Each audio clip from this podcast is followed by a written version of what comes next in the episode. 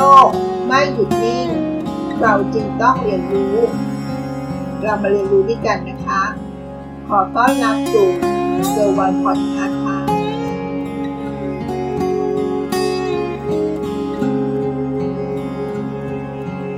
เรื่องราวต่อไปนี้เป็นเรื่องราวที่น่าสนใจ และให้เรารู้สึกว่าบางครั้ง การต่อสู้กับอะไรบางอย่างที่ดูเหมือนเราไม่น่าจะชนะ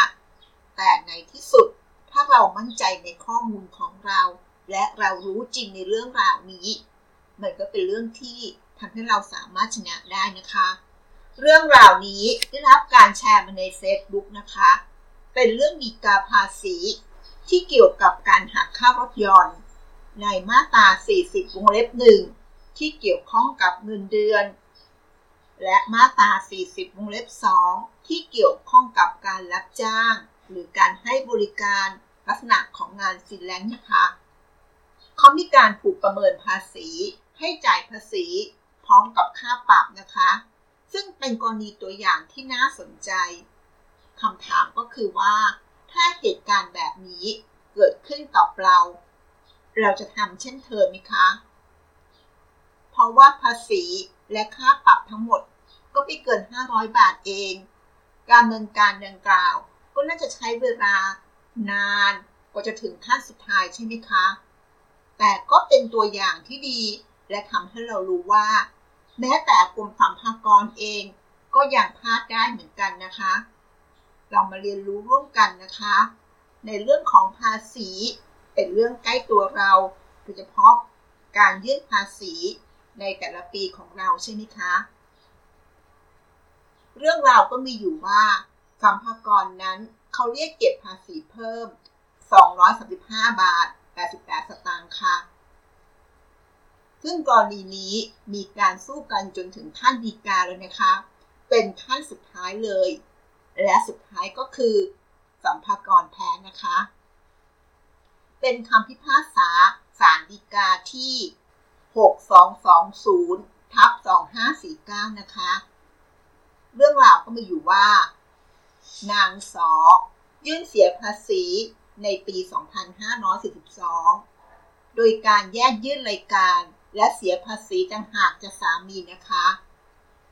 ซึ่งเขาแยกยื่นเฉพาะส่วนที่เป็นเงินได้พึงประเมิน ประเภทเงินเดือน ค่าจ้าง ตามมาตรา 40 วงเล็บหนึ่งนะคะ แห่งประมวลรัษฎากร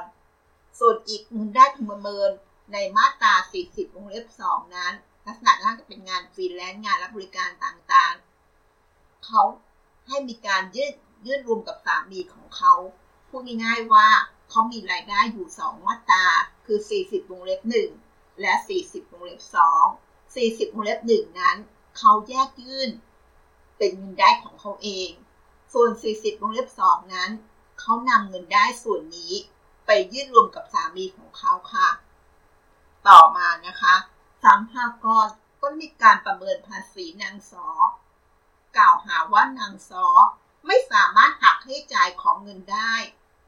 ในมาตรา 40วงเล็บหนึ่งจำนวน 60,000 บาทได้เต็มจำนวน แต่หักได้เพียง 30,000 บาท ส่วนอีก 30,000 บาท ต้องนำไปหักในส่วนของเงินได้พึงประเมิน ตามมาตรา 40วงเล็บ2ที่ได้ยื่นรวมกับสามีนั่นเองค่ะ ด้วยเหตุดังกล่าวนะคะ กรมสรรพากรจึงให้นางสอต้องเสียภาษีเพิ่มจำนวน 235 บาท 88 สตางค์และเงินเพิ่มในอัตราร้อยละ 1.5 ต่อเดือน ที่คำนวณได้จนถึงวันที่ 30 เมษายน 2545 เป็นจำนวน 88 บาท 50 สตางค์ด้วยค่ะ ปรากฏว่านางสอบอกว่า เขาไม่ยอมรับในสิ่งที่ไม่ถูกต้องและก็ทำไม่ได้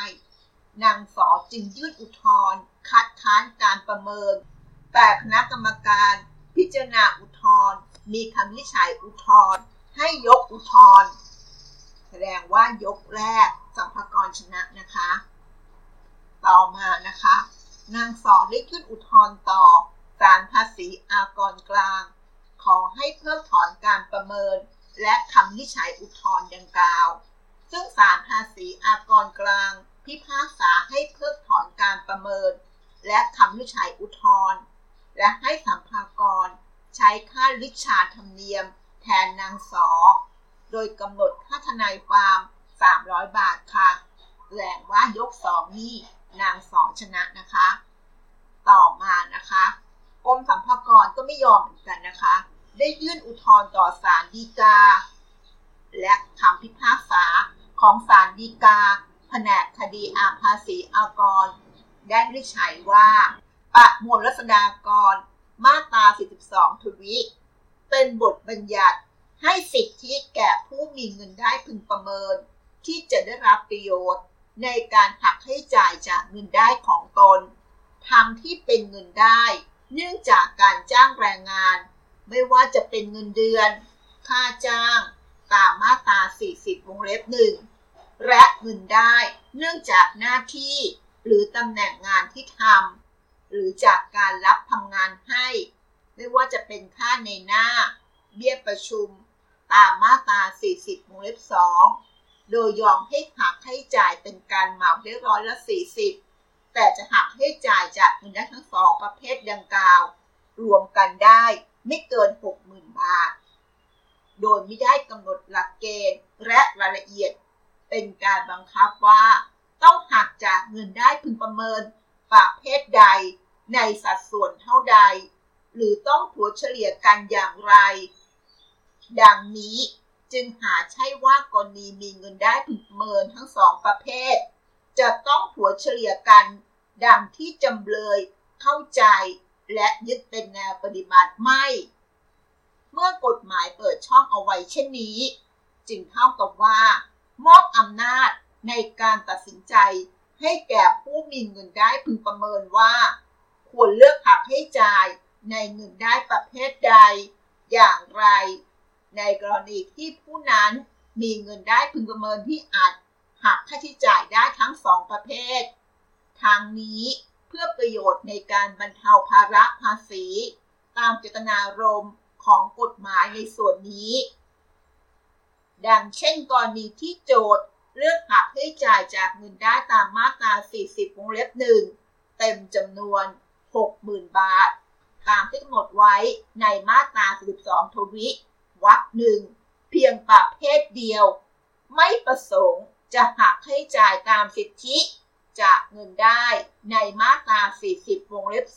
2 ซึ่งสามีโจทย์มีหน้าที่และความรับผิดชอบ ในการยื่นรายการและเสียภาษี ในส่วนเงินได้พึงประเมินของโจทย์ผู้เป็นภริยาตามความในมาตรา 57 ตรี ศาลภาษีอากรกลาง พิพากษา ให้เพิกถอนการประเมิน และคำวิจัยอุทธรณ์ จึงชอบแล้ว อุทธรของจำเลยฟังไม่ขึ้น พิพากษายืน ให้จำเลยใช้ค่าทนายความชั้นอุทธร200 บาท แทนโจทย์ สรุปว่า ในขั้นสุดท้าย นางสอก็ชนะ เป็นเรื่องที่ถ้าเป็นเราเราจะทำเช่นนางสอไหมคะ คดีนี้ถือเป็นกรณีตัวอย่าง ของข้อขัดแย้ง ระหว่างผู้เสียภาษี กับกรมสรรพากร ผู้มีหน้าที่ประเมินภาษี ซึ่งถ้าเราเป็นชาวบ้านทั่วไป ธรรมดา เราก็คงไม่มีก็คงไม่มีใครกล้านะคะ ที่จะมาขึ้นศาลกับกรมสัมภากร แต่รู้ไหมคะว่า นางสอคนนี้ เขาก็คือนางสิรินันสันสนาคม รองประธาน คณะกรรมการกฎหมายของสภาหอการค้าไทย และเป็นภรยาของ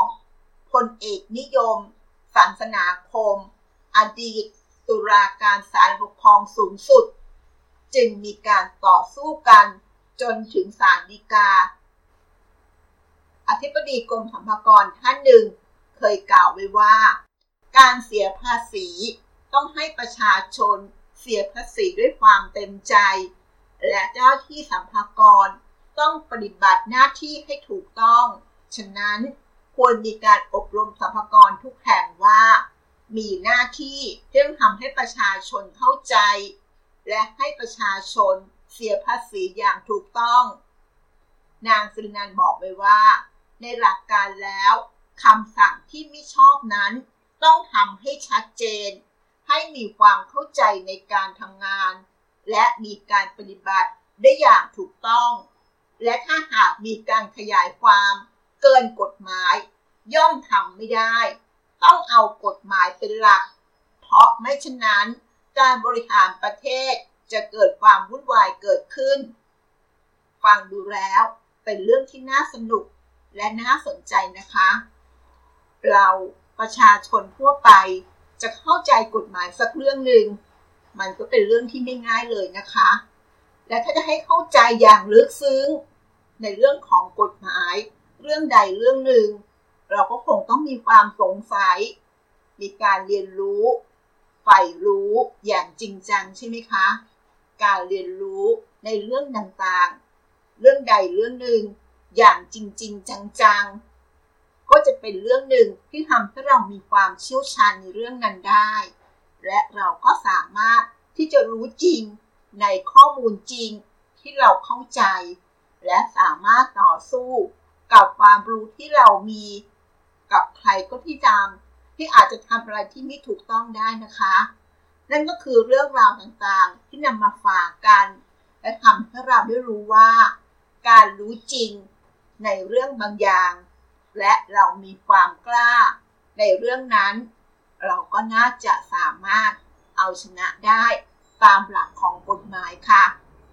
ขอบคุณที่รับฟัง แล้วพบกันใน EP หน้า สวัสดีค่ะ